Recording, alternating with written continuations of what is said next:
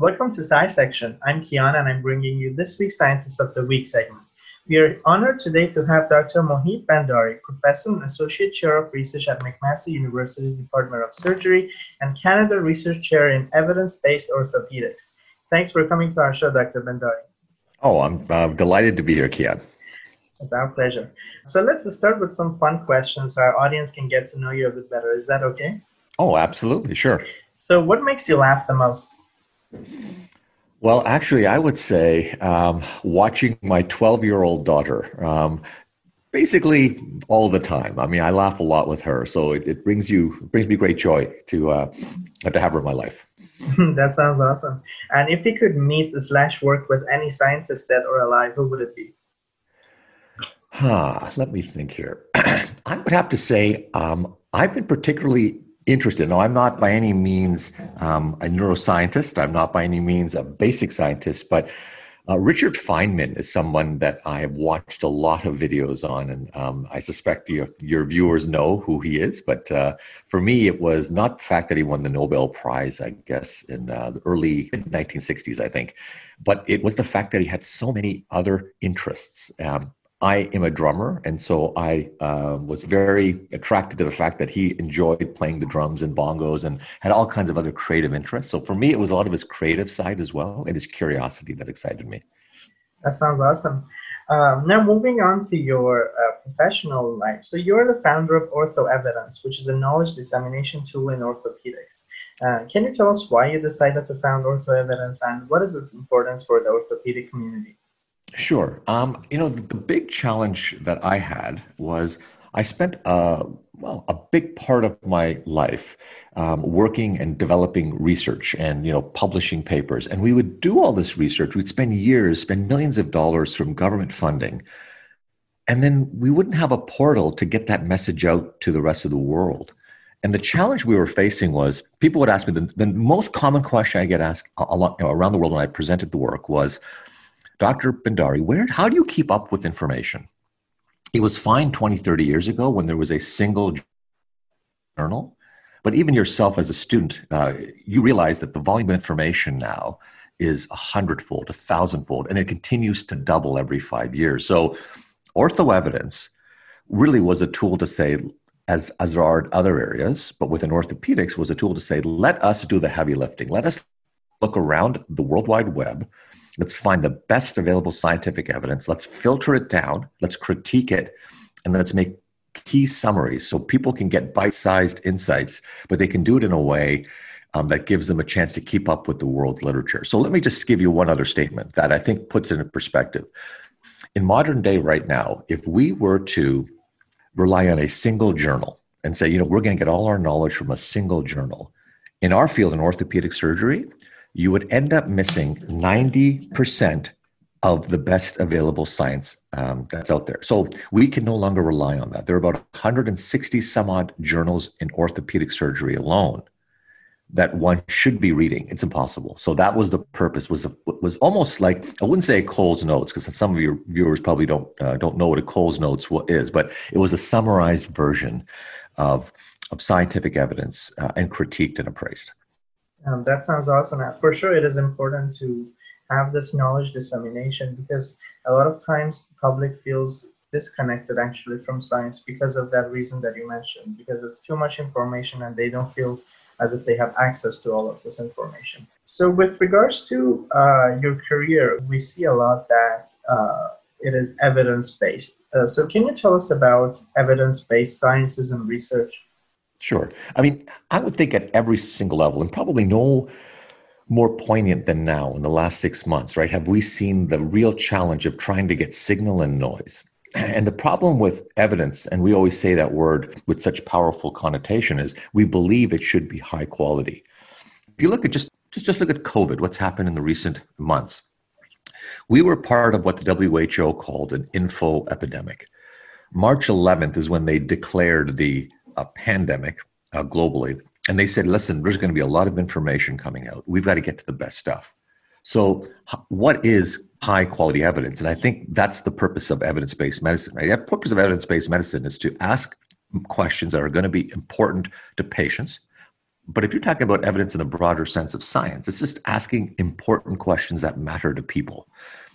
From that, you go backwards and you say, okay, what are the tools that we have at our display at this point to be able to answer these questions in the most valid way? We in experimental research use the word randomized clinical trial. That may be something that you know a lot of the viewers or, or your, a lot of your listeners may be interested in. But you know, it is a experimental design that tries to limit bias right i mean humans have a desire to say i believe something and you know and your own desire for something to happen can make it happen if we don't build in safeguards so so much of evidence-based practice and and the way we think about it is to find high quality research uh, towards signal and try to you know limit the degree of noise. There's lots of reasons, Kian, why why noise infiltrates the system, and we just saw it in COVID, right? Many many reasons: P- political, uh, commercial, uh, conflicts of interest, all sorts of things get in the way.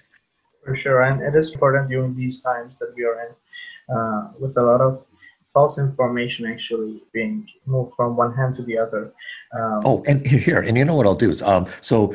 Um, just I, would I'd like you I'd like you to take a guess or a, a, you know an educated guess on how many papers do you think were published between January 1 and end of March so in that first you know three month period just under you know 12 weeks or so when we were in the peak of the covid right now, how many papers do you think on covid were published during that that three month period from start to beginning I, I assume scientists might have been aware of it so probably around um, 100?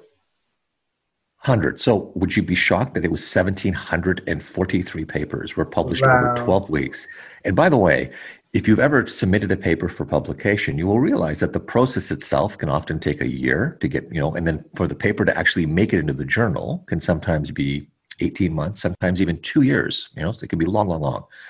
These papers were from the time they were submitted to the time they were in the journal, on average, were 10 days. Mm-hmm. So when things are rushed, what happens? Right? There's risk of problems. So that's when noise gets into the system. It was a hot topic and everyone was jumping on board. And that is really the reason why we have to be really, really cautious, especially in times of crisis where information is everywhere. And then you, as an individual, have to say, how do I figure out what is truth and what is not? For sure. When it comes to science, usually we are dealing with uncertainty. So when it comes, for example, to finding that if eating breakfast in the morning is useful or not. Uh, when public who is certainly not really interested in science wants to get the answer, um, they try to look for the answer, but they find conflicting solutions to the problem. So with regards to breakfast, some sources say that you have to have a breakfast, some say it's not necessary. And that is kind of the nature of science, that uncertainty. So, so is there any solution for this so public kind of doesn't get bored with this uncertainty in sciences, and at the same time we can also have a have a nice uh, solution for them? Well, I wish there was a full solution because what we have seen um, historically is uh, you know one type of nutritional supplement or diet approach uh, is you know is, is in favor. There's lots of publications. And then a secondary approach comes forward and it, and it debunks the first one. And then people start questioning it. Some of this is just you know the ebb and flow of as we um, you know get research um, and we confirm it. The biggest challenge right now is we should be very very cautious in a single study to ever make the leap to say we have answered the question. I don't believe that happens very often.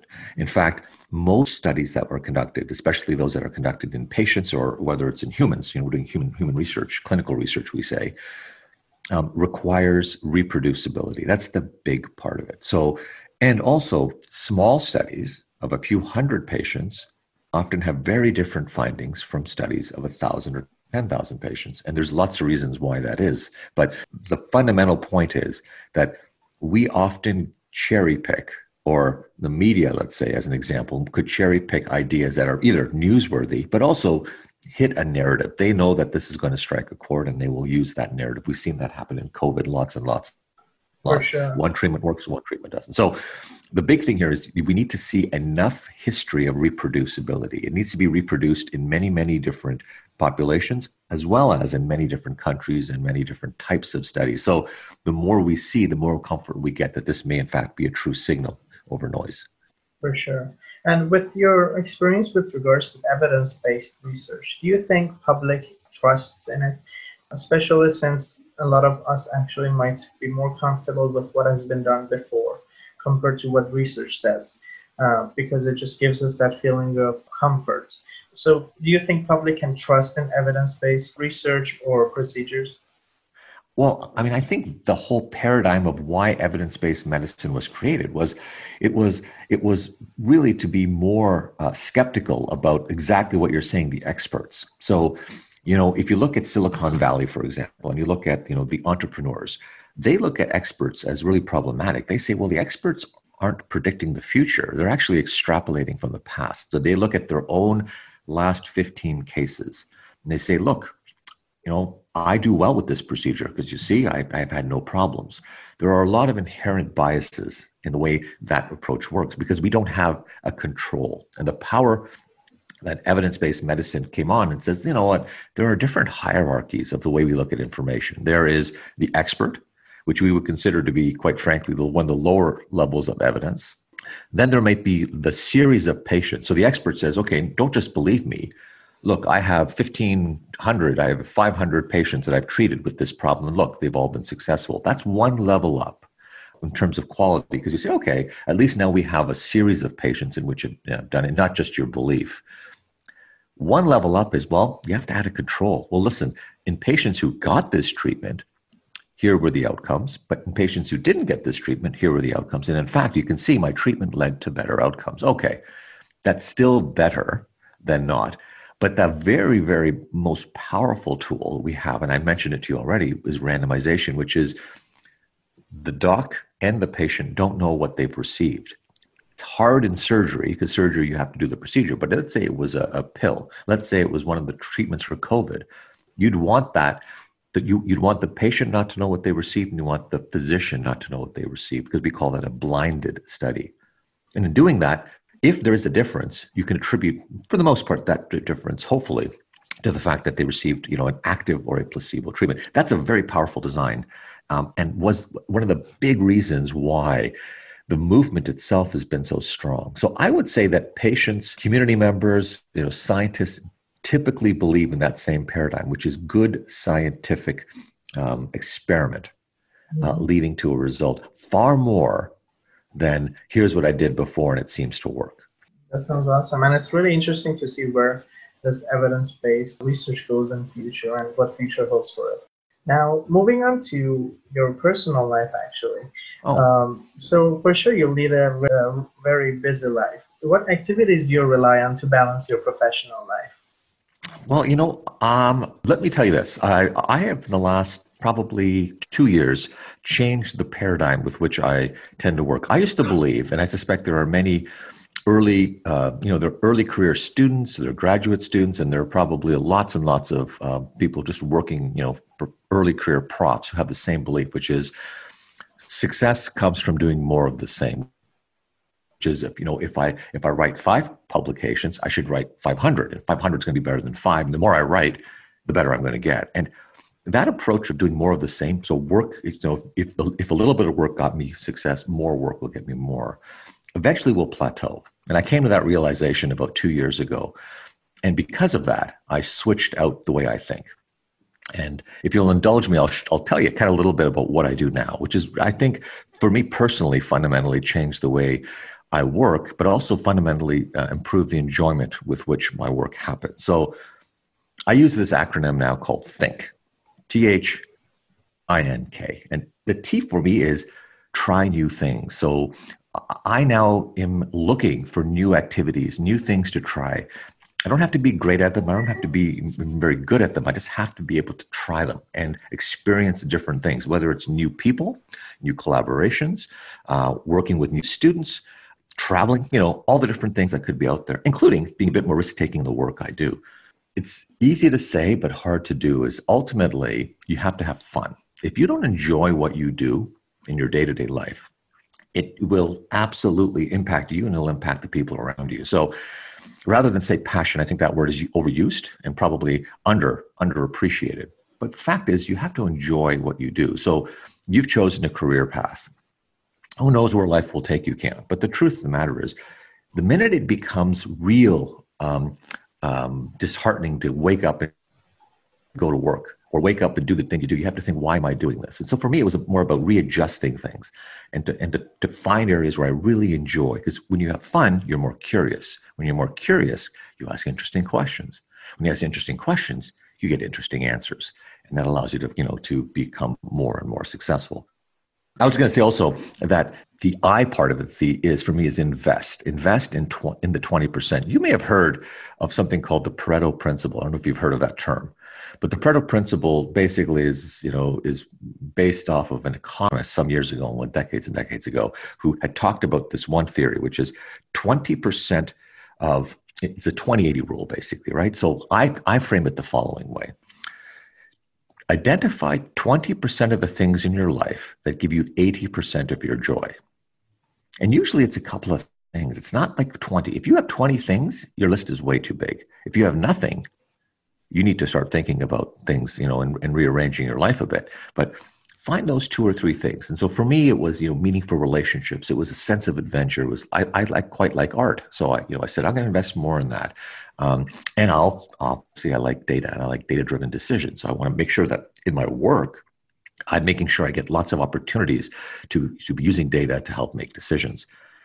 The end part is failure. Never fear failure. So uh, the you know the challenge I see in my 12 year old and the challenge I see in myself often is sometimes it's much easier as it is to take the easy road than to take the higher, uh, the more risky road and again, finding those opportunities for stretch experiences, experiences where I would say, you know, you can probably do it, but you've never tried it, but you're within your skill level. That's what you have to be pushing every single, uh, you know, year to try something. So whatever that may be, I think it's really important.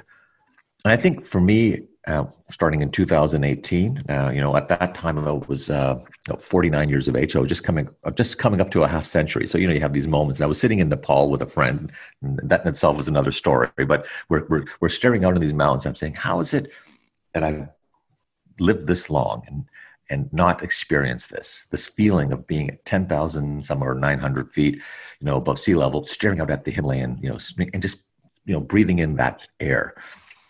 And it I felt at that point it's things have to change. So the last part of the K is no, it's okay to start again. So if you're early in your career, you can always start and think of, of new avenues for your life. If you're senior and you think your career's over, you can start again. There's so many examples of individuals who have ultimately reinvented themselves. And so I think we often get con- this fearful concept that we don't have time. I say all we have is time. So how we manage that time and how we use it, I think, is particularly important. I'll stop there, but that's I'd give you a big diatribe. But that is the principle, and I have a lot of belief why I think building this concept, Kian, of a creative mindset is so important. In science, it's probably the penultimate of importance because you look at Nobel laureates. The majority of Nobel laureates have an artistic or a humanities based hobby, whether they're poets, whether they like narrative writing, whether they're artists, whether they like music, uh, you know, whether they're uh, interested in sports, whatever that may be, they do other things more so than you think, actually.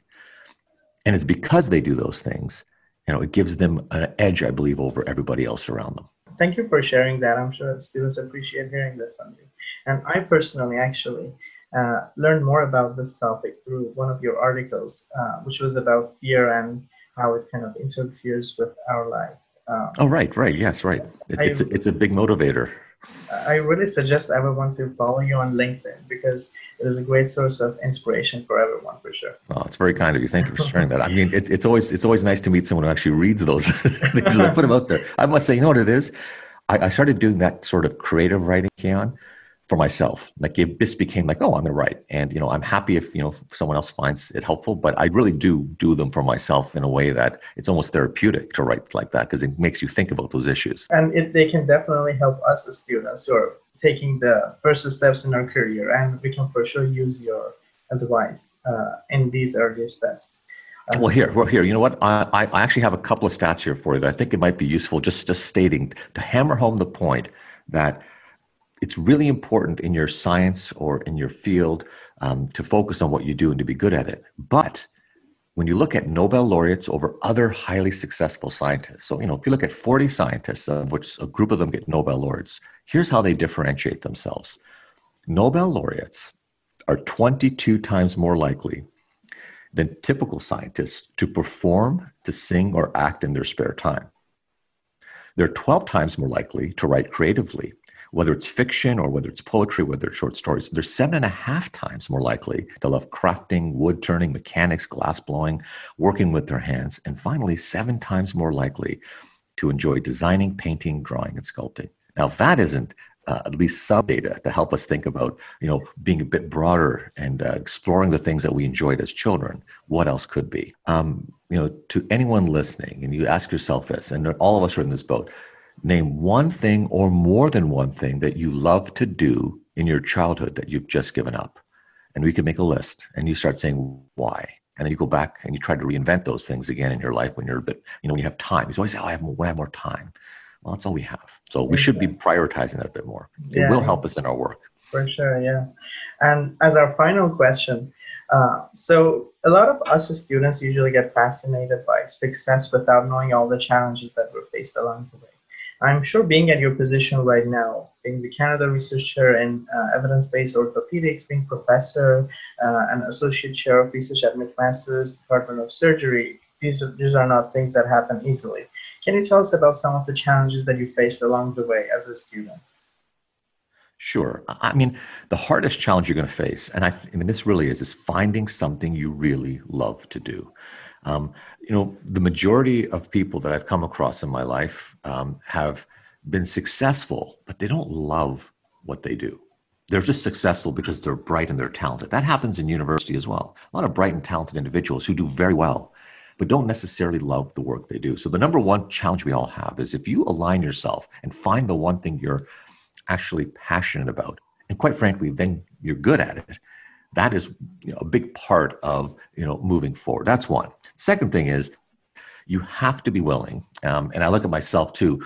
Didn't take a lot of risks early on, um, but I started doing so more so. You have to be willing to be strong enough to follow your conviction. So I'll give you an example. In 1994, I started my orthopedic surgical training. I'd graduated from the University of Toronto. I'd come to McMaster. And right around then, it was when this whole movement of evidence based medicine was happening. Now, McMaster's department, uh, division of orthopedic surgery, had never had prior a trainee in their program take time away to pursue research. It hadn't happened. They said, no, no, no. You are in the surgical training program. You will do what you will do and you will finish off. It wasn't that they were angry. They were just simply saying, it hasn't happened, so you shouldn't do it. Had I listened to my mentors at that time telling me, don't do this, this is not going to go anywhere for you, I would have made a grave error. So it was something inside that said, I've got to do this. And so, despite, and it was the only reason I did it, quite frankly, was because I had this real desire to do it. Like it was, it was burning to want to do this. So I, you know, found ways to take a year. ended up being three years away from surgical training. Had never been done in our program. I was pretty well considered like, oh, he's just left orthopedic surgery. He's never coming back. And in fact, it came back and finished. But we came back stronger, and we then moved, you know, uh, this movement of evidence-based surgery forward. Would have never happened, Kian, if I didn't follow my heart. And so, you know, um, I think those are the challenges we face, are often the internal uh, demons, so to speak, which is intellectually, I know I should do this. I don't love to do that, but I should. Versus, here's what I really want to do. Here's here's the person I want to become. And if you can figure that out, I mean, that's the hardest thing to do. If you figure that out, everything else is easy. For sure. Uh, well, thank you for sharing that. Uh, students would definitely appreciate hearing that from you, and especially because it is something that we all struggle with from time to time, having that internal voices maybe telling us that we're not good enough, but at the same time, we want to follow uh, what we really like and our passions. Well, listen, you know what? I'll give you an, a, a, just a short vignette example here. I had the um, great, great honor of being um, inducted into the Order of Canada a few years ago. And I remember going there and just, you know, standing in awe of the other recipients. And the one thing I learned about those individuals, which I think goes back to the question you've just asked, which is not one of them ever set out to get the Order of Canada. Nobody there did. They just loved what they were doing, whether they were a world class athlete whether they were a world class artist, whether they were a scientist, um, or quite frankly, whether they were someone who was spent their life in the service of others through volunteerism. They just loved it. In fact, they were there somewhat incredulous that they had been given this honor because they just did that because I don't need this honor. That to me is the epitome um, of what we're all trying to find, right? Which is that one thing that drives you where you don't need external stimuli to tell you you're doing well. You just do it because you know it's the right thing to do for you. That to me epitomizes it all. For sure. Uh, thank you so much, Dr. Bhandari, for taking time to meet with you today. It was a really awesome interview. I'm sure students are going to love this interview and uh, all the advice that he gave them. For all of you guys listening, make sure to check out our podcast platform available on iHeartRadio, Spotify, Apple Podcast, and make sure to check out our social media at Science Section for the latest updates on our events, projects, and interviews.